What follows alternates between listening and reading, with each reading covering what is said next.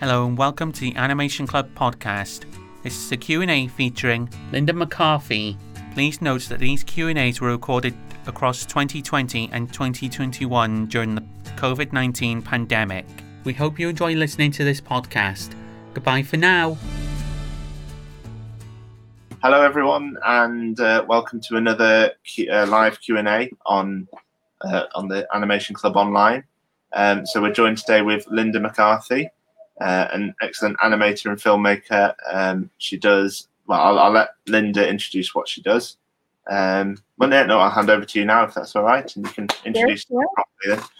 Hello there. I'm uh, Linda McCarthy, and I'm a stop motion animator. Uh, and I did a degree later on in life at, uh, in 2004 until 2007. But uh, before that, I did puppetry, uh, marionette puppetry, and made puppets, and I did ceramics. So when I started uh, to make films, and I was trying to create a style that was my own, uh, I incorporated the ceramics and uh, the puppetry really into the, the whole experience. Um, so, yeah, does that answer? Yeah. I have a little studio at home, um, and I can, in theory, work whenever I want. But the problem being at home is there's always something else to do. Mm. Um, but it's my passion and I love it. Oh, fantastic. I'd, I'd love to be able to. I mean, I'm working on a studio myself, and then I, but I do get you. Um, working from home is it does have challenges when you've got some distractions. Um, so yeah, uh, I shared um, your work online for people to look at. Um, so how how did you come about Small Birds Singing? How did that start? The series those. Uh, well, we had to come up with an idea for our final film at college. Um, and I'm very fortunate to have a, a, very artistic cousin, Steven Appleby, who's been doing cartoons for cartoon strips um, and writing amusing books for years and years. Um, he he had a strip in the Guardian called Loomus for a long time, but before that, he had he wrote a strip called Small Birds Singing, and there was something I think it was in in the Times magazine for about uh, how many years? Gosh, I've forgotten. It was at least sort of four or five years. You know, he did an awful lot of strips, and it was one of my favorites because he's the quirky, bizarre characters. So I decided to make a film of that. I asked if would he mind, and he was delighted. Um, so I've I've actually got one of the strips here, two of the strips that are the basis for the current film. Now, can we see that? Uh, oh yes. Is that in focus? It is, yeah. So this was one. Now this is all about Christmas, hmm. and um, what happens if the decorations aren't all taken down. And unfortunately, there's a tiny bit of holly left, and it becomes a disaster. the uh, thunder and lightning and etc. So that was one one of them, and then I incorporated another bit, which was about a giant.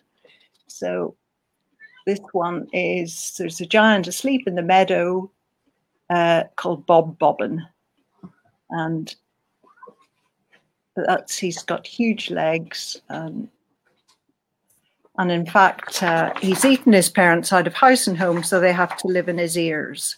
Uh, it's just sort of, sort of completely daft. Wow, it's, it, they are crazy stories. so, so the first video is is a is a bunch of them put together again. Is it the small bird singing? Was that a few different ones put together? Uh, the first one was really to set the scene and introduce the characters. Uh, and I thought of, I ended up uh, making the last strip, which was the cutting of the hedge, mm. Uh, dictated the whole film really. And it, so the cutting of it, um, it separated all the little stories up, which worked quite well. Mm. Um, and I filmed that uh, seven minute film, well, six and a half, uh, in eight weeks at college. Um, No, it's taken me four years to do this one. and, uh, there's a lesson to be learned because, you know, uh, at that point I was making it uh, constantly and working every hour there was. Um, and I had to film it in that time to get it finished in time for graduation. Uh, but that film turned out to be very successful. Mm. And it just goes to prove. Now I look at it, I, I cringe because the animation isn't very good, the lighting isn't good, you know, but it, it touched a spot and it got into very many animation festivals, including Annecy, which is one of the biggest in the world, if not the biggest, in the student film competition. And um, none of the rest, even though they're much better produced, have um, done quite as well as that one. It's a shame, but I mean, it's it's we're our own worst critics, aren't we? So you you can always look at it and you know what the issues are. Everyone else will look at it think fantastic. You're like, I know, but I don't like that bit. I'm um, sorry. There's a bit of a delay just for anyone watching. I think there's a bit of a delay. So if I ask, if we ask any questions, they might take a while to answer. So um, Rianne uh, Lohman, uh, fellow animator, she's asking what sort of scale were you working with with uh, Small Birds Singing and how big the puppets were. Yeah, well, I happen to have some puppets right beside me here. Um, this is one of the Mrs. Bobbin. Now we have to get it Oh. this way. There we go. there we are. If I take her back to my, sh- she's about that size. So she's about sort of between 10 and 12 inches. She's quite tall. Hmm. And um, how well can you see her? I keep Uh, going the wrong way, sorry. If you go up slightly, you might be able to see the whole. Okay. Ah, there we go. So Uh, to get the scale, I have to put her beside me, don't I? Mm. Now, Right. um, now the trick with her because she's got wire wool hair, and that comes off. The hair comes out, and it's on a little cork. So, uh, Sorry, Oh, right. up, up, there. up. I have to get There. used to it. So it's on a cork. Oh, I see. so I can change it when I change the heads because I make the make lots of heads with a different expression on each, Mm. and um, I can change the hair, and the hair looks the same. Oh, that's amazing. So I've got um, a box of heads here. Uh, let's see what we've got here. So they're all made of ceramics, and uh, there's a that's an F. The two front teeth. Uh, now that's another just a a nice smiley face. Looking to one side. Uh, oh, this is her. She's a knitter in this film, Mrs. Bobbin. She knits constantly, and that's her knitting because she's got to knit really, really fast. Brilliant. Do you do um do you do eyelids for blinking? Um. No, I what I do for blinking is I've got one face that has shut eyes, Oh, okay. and I used to chain use the head, but the problem with that was when you change the head and it doesn't line up, there's a big sort of blink, you know, and it didn't work. So for subtle blinking, I put them in afterwards. I Yeah. take a shot of the of the head at the end of the film, at the end of the shot. I Mm. take one shot of the head with the closed eyes, and then I Photoshop the eyes in, and that seems to work pretty well. Ah, fantastic. But I, I like the idea with the cork and the hair. That's fantastic. I've uh, I've had a look and I, I would like to try at some point. Uh, it's replacement animation, isn't it? Where you can replace uh, Yep. replace the different parts of them. Uh, I'd, I'd love to have a go at that myself. Um, I do have a slight issue though with the replacement because you have to animate in a certain way. Oh. Um, so when they're talking, they've got to move into the next syllable, okay. or else it jars. And with animation, with with stop motion, you've got to move smoothly. Mm. Go the slight wrong way, then it, you don't. It just jars. I know. Um, so I thought I had another question. Uh, let me just have a look. So uh, I was going to ask about um, tiny elephants. Um, so you got small bird singing. Is tiny elephants to from... tiny elephants is the name of the company.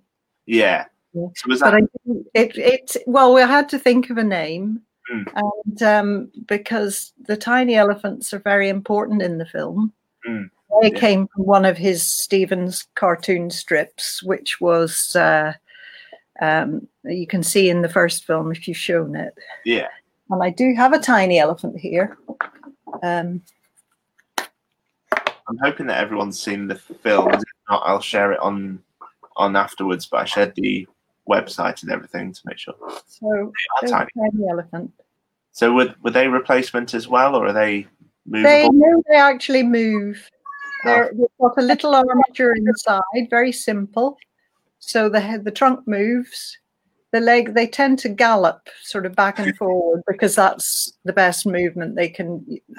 The is very difficult because there's nothing to, to hold them down. There's no no metal feet to, for magnets, so I have to replace them each time. Mm. Onion skin, and then uh, check that they're in the right spot. Uh, Pete, uh, sorry, uh, is, I think it's Wilfred there. Um, he's asking, do you make the clothes for the characters yourself as well?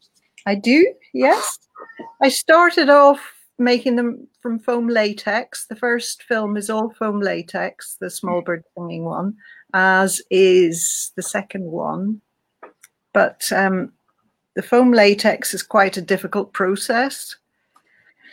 And I've now discovered that uh, making the clothes is quite good fun and I can dress them in different clothes and I can change the characters with the clothes. So I can have uh, a puppet that can do different, be a different person with a different head. So.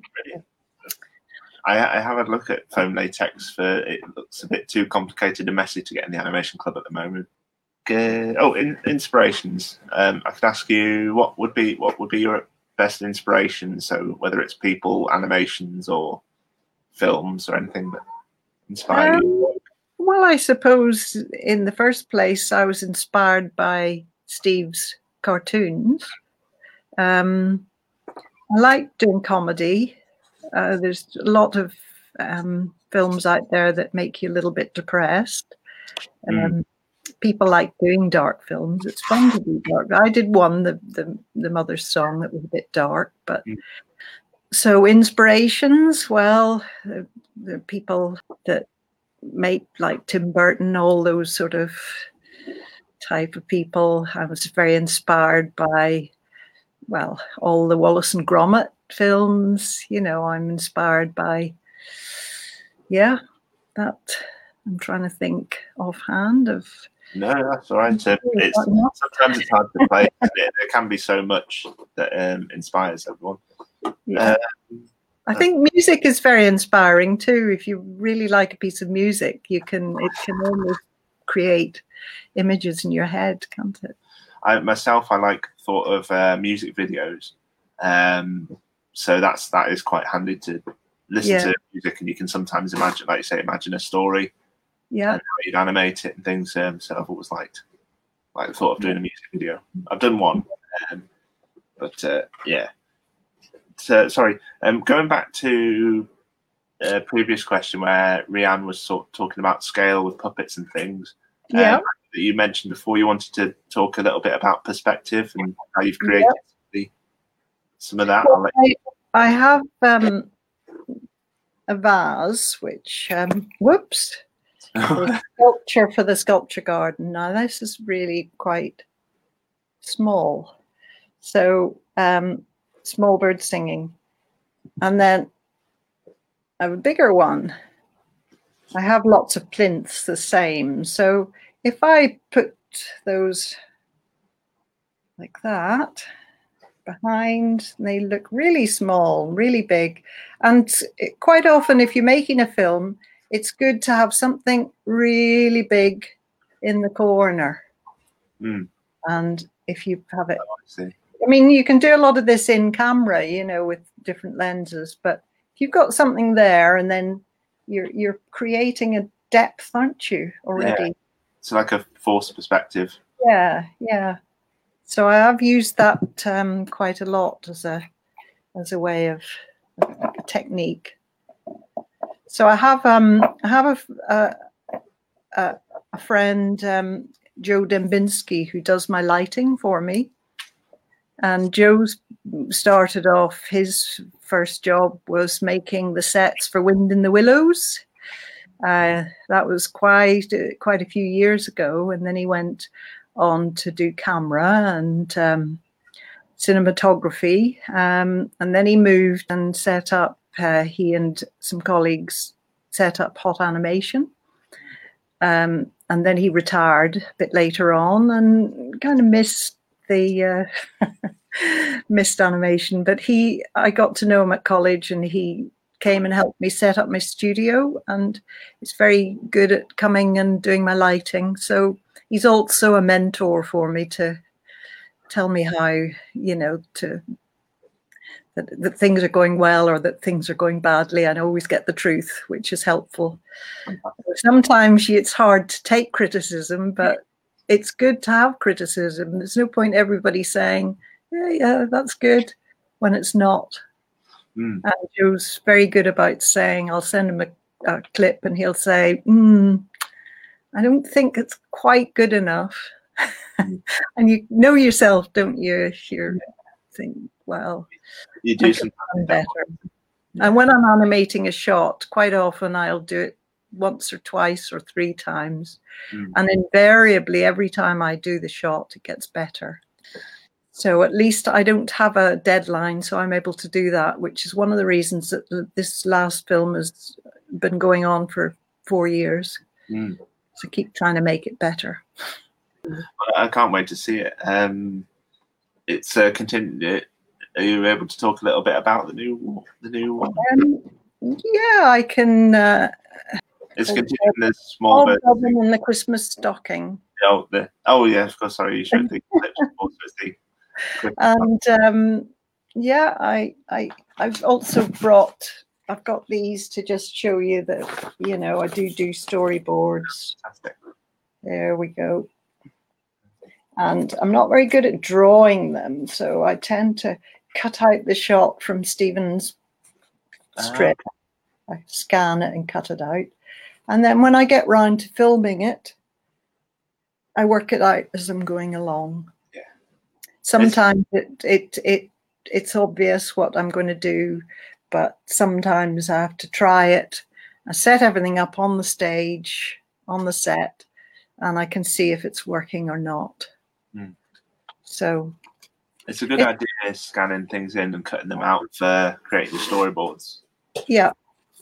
Because some it's quite hard to draw in perspective and stuff. You know, the people that are that do it, storyboard artists, are very talented. Mm. And they're almost like the directors because they're seeing how the scene will look. So yeah. So um, coming back to film festivals then, um, how what would you what advice would you give to someone that wants to get their work into a film festival, for example? Well, yes. Um, don't aim too high, but if you've got a really good film, then um, try, keep trying. Uh, it's very demoralizing because I've got lots and lots of refusals. Mm. And it's quite disappointing when that happens. Sometimes you just think, oh, what's the point? But um, if you can get it in and you can get to see it, then it's fantastic, wonderful experience. My small bird singing has done a lot better in England. Uh, it did quite well in Australia, oh. um, but never got into German festival or well, it got into Annecy that once, mm. but not since. No. Um, so you just have to persevere. Um, there are websites. Um, there's that um, that that tell you what festivals are coming up all year round. Most of them are free in this country, though sometimes you have to pay something, fifteen pounds or something for your entry, which is double blow because if you've paid fifteen pounds, you've entered it, and then it's refused. You kind of feel you've lost that money, but it's it's a good discipline. You have to produce images. You have to produce certain films. Your your film with a certain codec. And uh, nowadays, you you just send a link Um, many of them. Um, in the early days, which wasn't that many years ago, we had to get digibetas printed. And that was an extra expense. Um, but yeah, I don't know. Has that helped? Yeah, no, that's a, a lot of good advice there. Um, yeah, and uh, uh, the websites will. I'll find some links for those for. them Yeah. I, I'll have to uh, research that myself. I can't. It just doesn't come off the top of my head to think of the one that I'm thinking of. Might be something like animationfestivals.com. like that. Be able to Google it. But people say, also say, you know, look at the sort of films that are at a festival, yeah, and if yours doesn't fit, then there's no point sending it. yeah, I have to say that they, I have been told by festival um, directors that they don't get enough comedies. yeah. They love comedies, and they don't get enough children's films, films for children. So That's that's uh, the aud- target audience then, children. yeah, yeah, yeah. Uh, and I'm hoping. I mean, this small bird singing one is is um, it could be suitable for children. yeah, Some my, of the others have been a bit dark, and I don't know if they were entirely. oh, my my my daughter liked it. she was well, my grandson is the biggest fan. Oh fantastic. Although he was a bit of scared of the dry of the giant at first. Um, so uh, Wilfred is asking how big the set was. How big were the sets that you used? Well, um, I have a a table which has a metal top, and that is a meter and a half by a meter, I think. Hmm. So, but then of course I've got um, back bits where the hills are. Um, I think should we try and see if if this is is um, is worth looking at? Can you see? Is how's that looking? Yeah, we can we can see. Okay, that's got. Whoops! There we go. So we've got um, hills in the background. Um, we've got a giant sleeping there who's actually only six inches long, and Hmm. we make him look like a giant because we've got tiny trees and things. That probably is about a meter wide, so Hmm. three feet in width. But it goes back quite a long way Yeah, because I've got trestles, you know, those sort of trestles which uh, woodworkers use Mm. Put the wood on. They you can make them different heights, and then you can put a board on top and make your hills. Make your hills out of things like wire and plaster, plaster Paris and Mm. foam, or all sorts of things that animators like. fantastic. And So- uh, and I imagine if you were to do because I've not seen it yet, but if, if they were close up to the giant, would um, you'd make a separate giant or sections of the giant? I imagine for them to be. I would indeed. I have a giant head, which is about this size. It's only actually half a head because you only see the other thing about stop motion is you needn't make a whole puppet if you've only got half of them showing. So you can save yourself a lot of time. I think I have, I wanted to make a Santa Claus for the start of this, but um, I only needed his feet in it. So I made some little leather shoes, sewed them onto the trousers, and somebody else wore the trousers going up the steps. We just wanted to see Santa Lee going Yeah. up the steps out out of the set. So that was I didn't make, need to make a whole new puppet for that. Um, I was going to talk a little bit. Is anybody? This is Mr. Bobbin, Oh. and he's he's made just of wire. He's got a wire skeleton. He's the giant's dad. My oh. grandson was very scared of this this puppet. He didn't like his face. He thought he looked a bit like a skeleton. Oh dear. Yeah. But you've done a bit of any. Everybody done a bit of puppet making. Uh, yes, they've, uh, they've all done a bit. We we did have a little go at um, making wire armatures. Um, Good. Good. a lot of them like plasticine and Lego, but we've done a lot of uh, wire armatures before now. Yeah. I've Uh, got one. I've got the first puppet I made at college, which is a Mr. Froggy, and he. Um, I cut him in half to show some students what he was like in inside. Mm.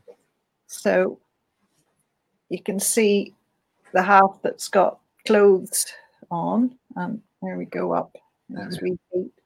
And the K&S and the wire, twisted wire, and a wee bit of steel on the bottom so that he works with magnets. And he's got just a plasticine head. And then he was a, he was the circus uh, ringmaster. Ah. So film. Brilliant. Well, they, we've done the similar thing. So they've used wire and uh, cocktail sticks we were using to, to make the bones. Uh, but Okay, similar way, I don't think we did much with fabric on them, but um, Yeah. um, You can. Uh, the thing about fabric, you don't need to sew it. You can glue it. There are fabric glues around, yeah. so so that works quite well. Or hopefully when we can go, I mean, I'm going to try and show some uh, puppet making in one of my videos, but hopefully we'll get back to tape soon and we'll be able to create Great. some puppets and have a go at that. Uh, maybe have a go at the replacement animation, try and make um, Yeah. heads and things. Riam, sorry, Riam had a question: is if you've used green screen at all with your um, with any of your animations? If you've used any green screen for backgrounds or anything? Um, I don't. I haven't as such used green screen, but I have um, used com- done compositing. Mm. So, for example, at the end of this film, I've got the Santa hat flat. I'm telling you all my secrets. Santa hat flying around the credits. So I filmed the hat in situ against the um, blue sky Yeah. uh, in lots of positions, and then I took it into Photoshop and cut it out, and popped it into After Effects and have it floating around the way I want it. Did you do a similar thing then with Pipkin? The uh, Pipkin- Yes, yes, there was quite a lot of um, of of that going on, but it, Pipkin was it was difficult when you're using a puppet made of wool, Mm. got a hairy edge, so I am. Okay. Yeah. you know you, it's very hard to cut that out in Photoshop without making a straight edge. I see. So, Yeah. uh, so the close-ups, I tried to just do it on rigs Mm. um, in front of the camera, but um, for the leaves, I did cut those out, and I tried to make the edges of the leaves sort of a little bit frayed, like the wool. But Was it- again, I probably have cut them out on a bluey color so that you can get it, you get away with with what Yeah. what it's going to be composited onto. Because So- sometimes green screen's a bit awkward anyway, because you'd have green glow on it, so it would be a bit hard to. I think it would Yeah. still be a bit hard with green screen to get it without getting rid of the fluffy edge again as well. Um, Were they needle felted then, Pipkin, or was it a different type of? Yes, um, the uh, artist that uh, did the song, Mm. um, she was also a felt maker. Um, and she approached me because she wanted to make a film and she'd got a grant to do so. Um, she was going to teach. She was very good at filling out the application. She's and uh, so she approached me uh, to see if I would make it with her. She hadn't done a lot of. She'd had a bit of a go, but wanted to learn the art so that she could pass on her skills. And um, so we made that over the over a six month period, and uh, she learned some new skills, and I learned some new skills with the felt making. So she did the puppets, and um, and the felting at the start. That was sort of like she felt it a wee bit. The, the titles at the beginning, she felt it a little bit, and then took a picture, and that was on a a rostrum with the camera pointing down. And then once that was all done, I got the uh, she made some leaves for me, and I composited them in, and and they kind of flew around it to give the idea of autumn. Uh, Rianne, one of the people that is uh, one of the animators watching, she did an animation uh, with her fellow animator. I've, I've, forgotten. I want to say Trent. They animated a bunny, a felt bunny as well.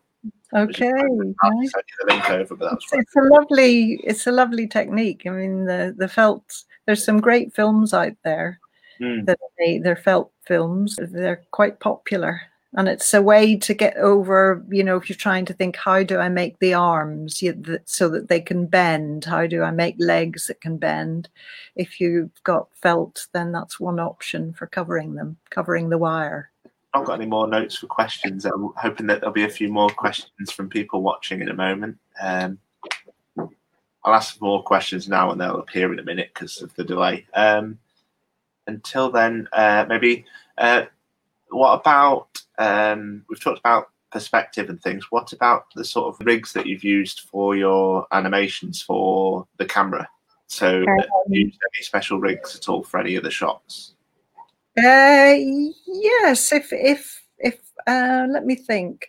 I've got um, one thing that I've got which has been invaluable is like a little expanding uh, what you call it. You you wind it up mm. almost like a car jack, only a small okay.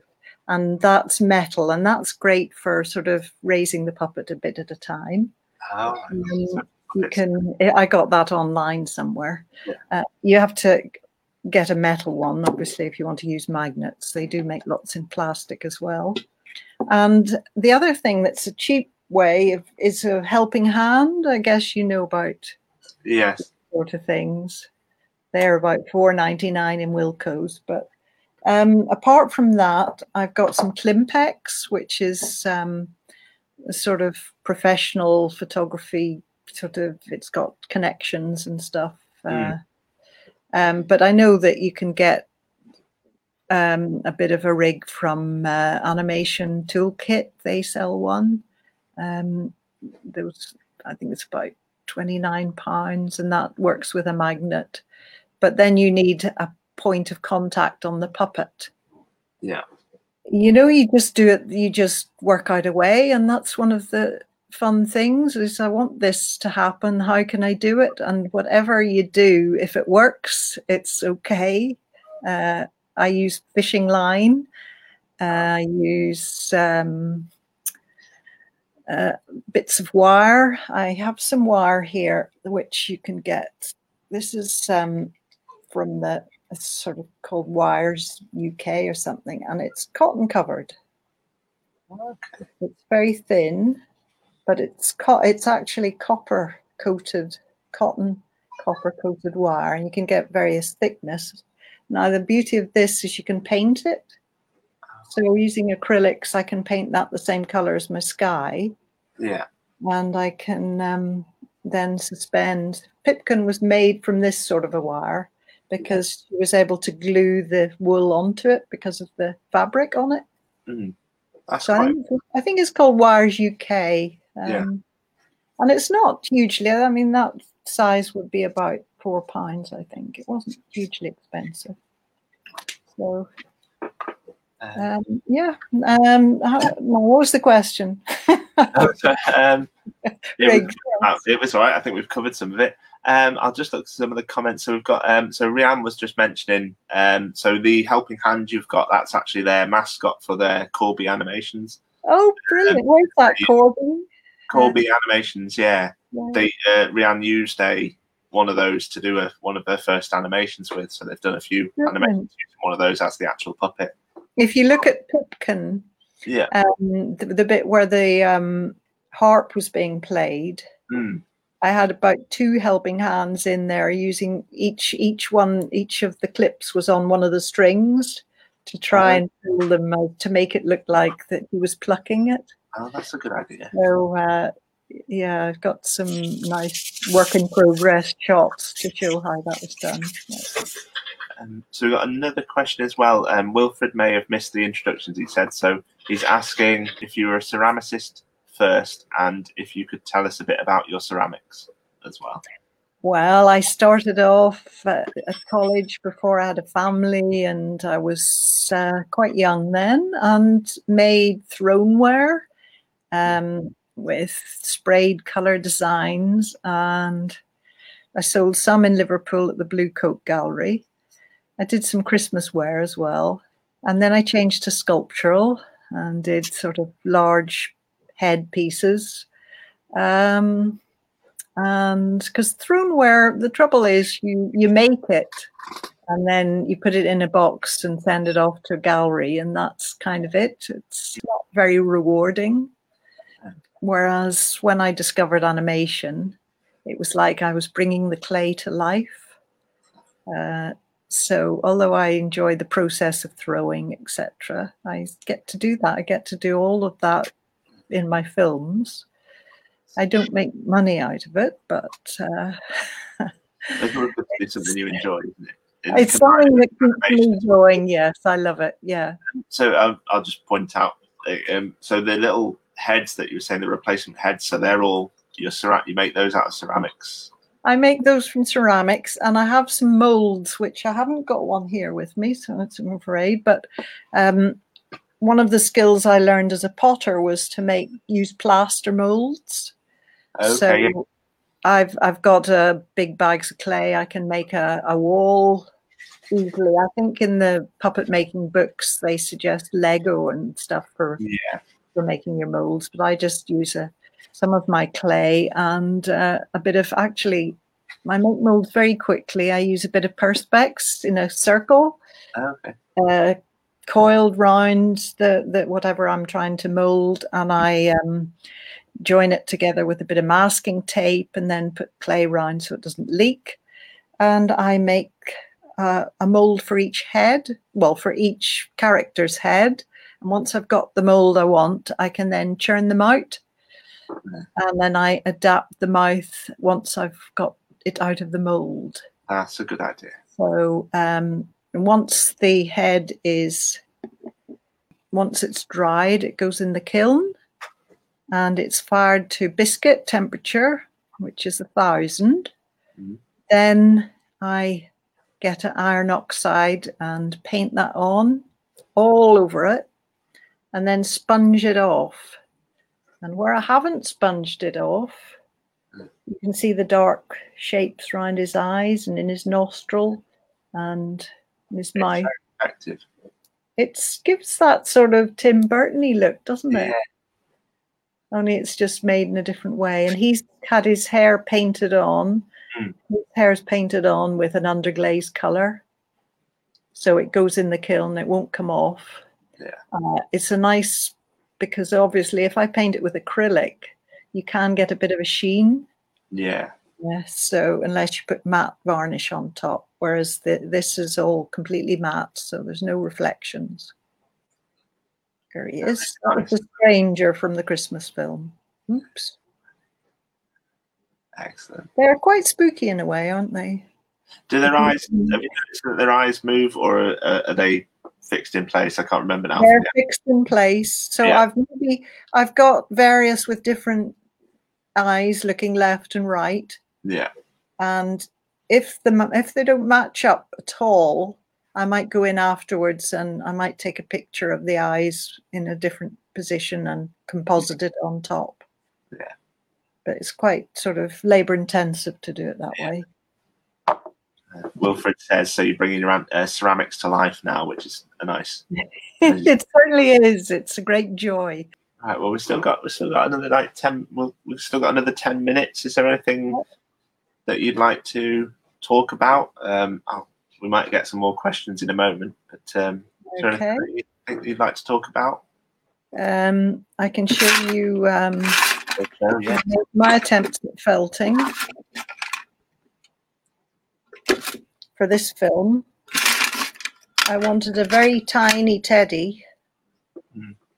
which is Oops, that's too close. You Oh. can see how tiny he is. Oh, fantastic. So that was for Spander's Man. Yeah. It's Christmas from Santa. And he was very disappointed because it was so tiny. And it was in a very tiny sock.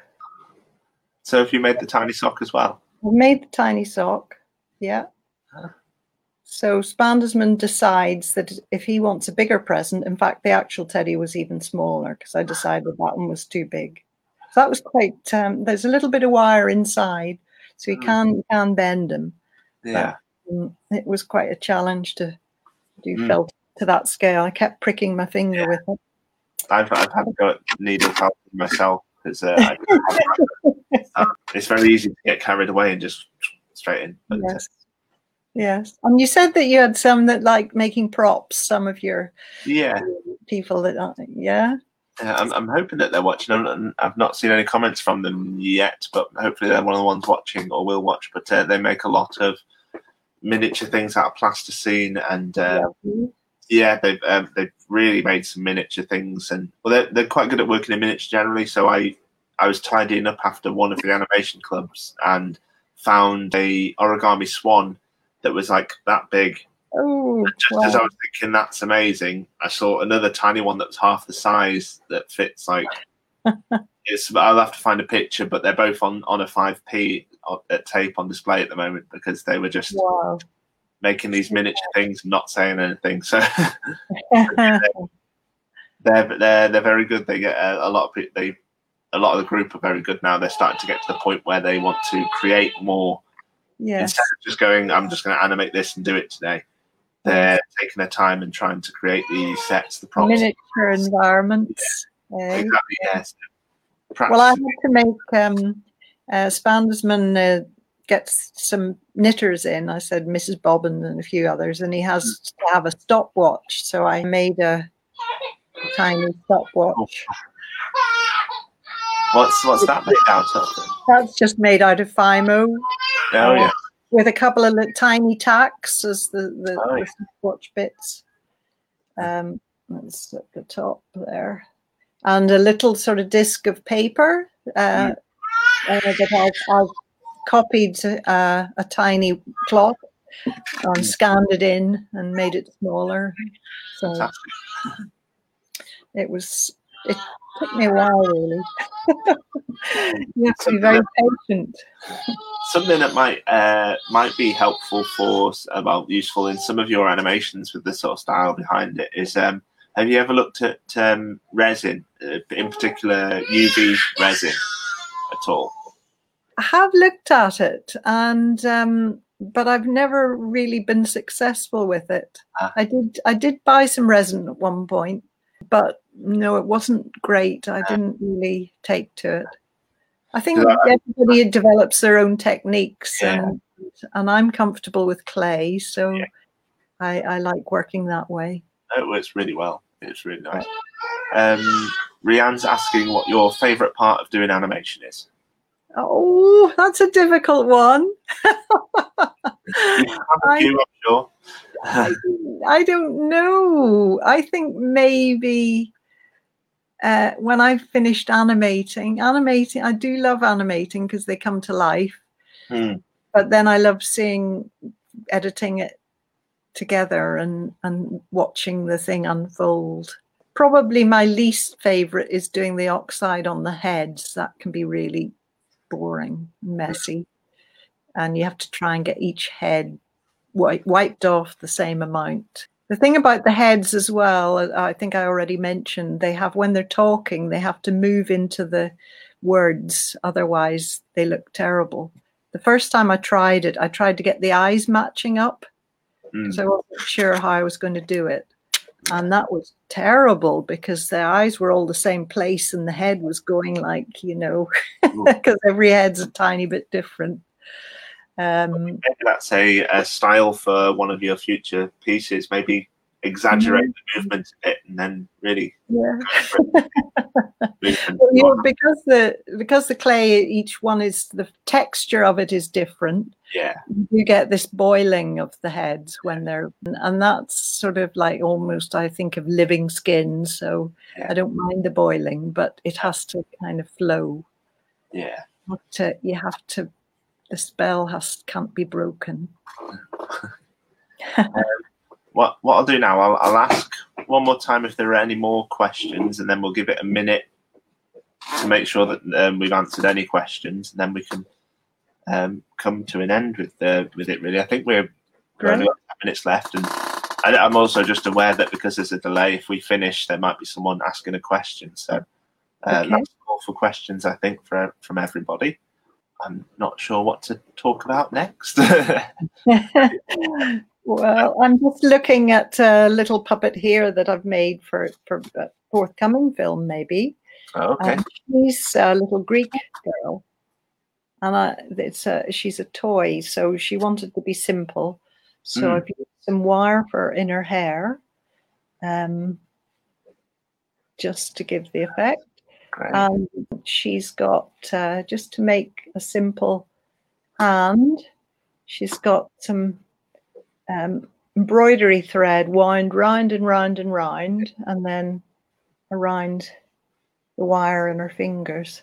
And that's a, quite a traditional way of doing hands. You know, before there was such a thing as silicone. Mm. You look at the very very early Cosgrove Hall. Mm. There's some that have hands like that that have wool. Well, I suppose also the clang the new clangers they have woolen wool. Yeah, for their fingers. I love that they've gone back to the. Hands are quite difficult, aren't they? Mm? Hands are a difficult feature. They are, yes. It's, you have to decide whether to make a Fimo hand, which just is stationary, mm. or you have to decide whether you want fingers. Um, I make my hands out of silicone.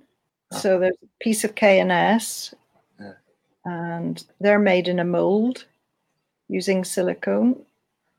And that's quite laborious. And the hands don't last. They, they you, you break the ends of the fingers because because with silicone, you have to grab things. You can't use um, Blu Tack or anything. It doesn't stick. So they have to physically hold on to something, or else you have to. Probably the wears the most. Then I'm guessing, yeah. So so you they break the the fingertips break uh, they break on the where they're joined but that's a process that you can learn if you want to Will, uh, Wilfred and Rianne have both said that they're well, saying thank you for coming on and talking to us, and uh, Wilfred really enjoyed it, so they're saying a big thank you. So oh, a pleasure. Yes, thank you. Uh, thank you as well. Thank you very much for for joining us for for answering a lot of questions and for talking to us about your process. Well, I hope you all enjoy your animation because it's very it's very inspiring and enjoyable and frustrating at times, but. You're, you're, like, you're, like, a magician. That's the thing. You bring things to life. Oh, so. Well, thank, you. thank, you. very much, and um, uh, we look forward to seeing your new films.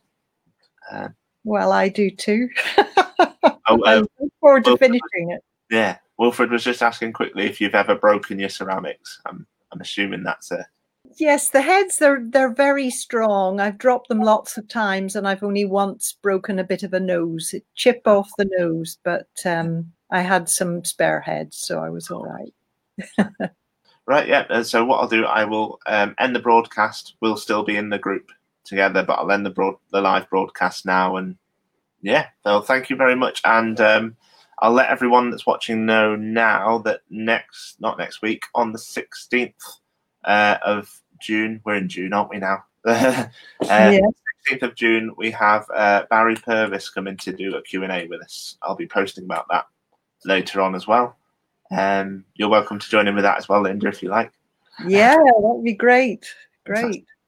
Uh, right then, so um, see you all. See you all next week. And thank you again, Linda. Pleasure. Bye bye. Thank you for listening to this Q&A podcast. We would like to thank Linda McCarthy for speaking to us and the Animation Club for their hard work. We hope that you enjoyed listening to this podcast. Goodbye.